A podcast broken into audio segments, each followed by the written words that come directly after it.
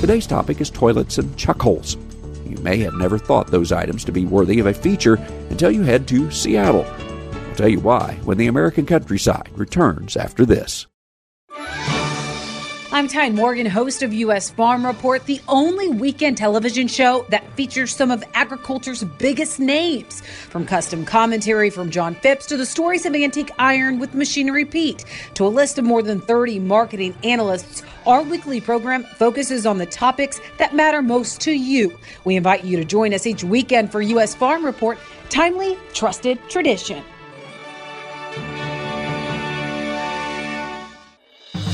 Hi, I'm Ag Day host Clinton Griffiths, and I invite you to join me each morning as we cover the nation's food system, from fields of green to orchards of orange and livestock everywhere in between.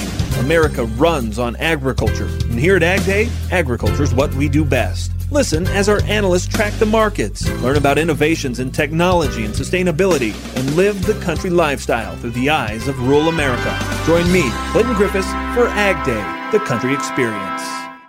In 1881, Seattle got its first toilets, but as city historian Rick Boettell says, that wasn't the end of the story. You can't put a sewer in at sea level. So our sewer was actually built on stilts above ground. And the uh, sewage would empty out. It actually ran right down through the financial district, the sewer did. And then the tide would take all that sewage out. It was a great system at least for a few hours. But then when the high tide came back in again, the outlet pipe for the sewer would be covered up with water and that would push everything back in again. The first toilets were known as crappers, the inventor's last name, and if someone used the toilet at sea level during high tide, the pressure had to go somewhere. Unfortunately, here at the high tide, you flush the crapper, there would be a mini Mount St. Helens of raw sewage and salt water that would come geysering up out of the crapper devices, sometimes up to six feet in height. And if problems with toilets weren't bad enough, the streets were also a cause for grave concern. We had wagons and buggies and, and horses getting stuck in the streets.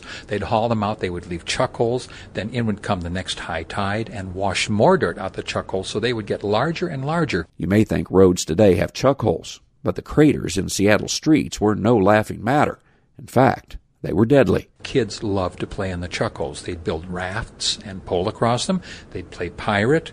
And the worst finally happened when a 10 year old boy named Joy Bafancio drowned in a chuck hole. The chuck hole measured 12 feet by 18 feet and was 7 feet deep. So, how did Seattle correct its problems? It occurred quite by accident. And that portion of the story is next time as we travel the countryside. In Seattle, Washington, I'm Andrew McCrae.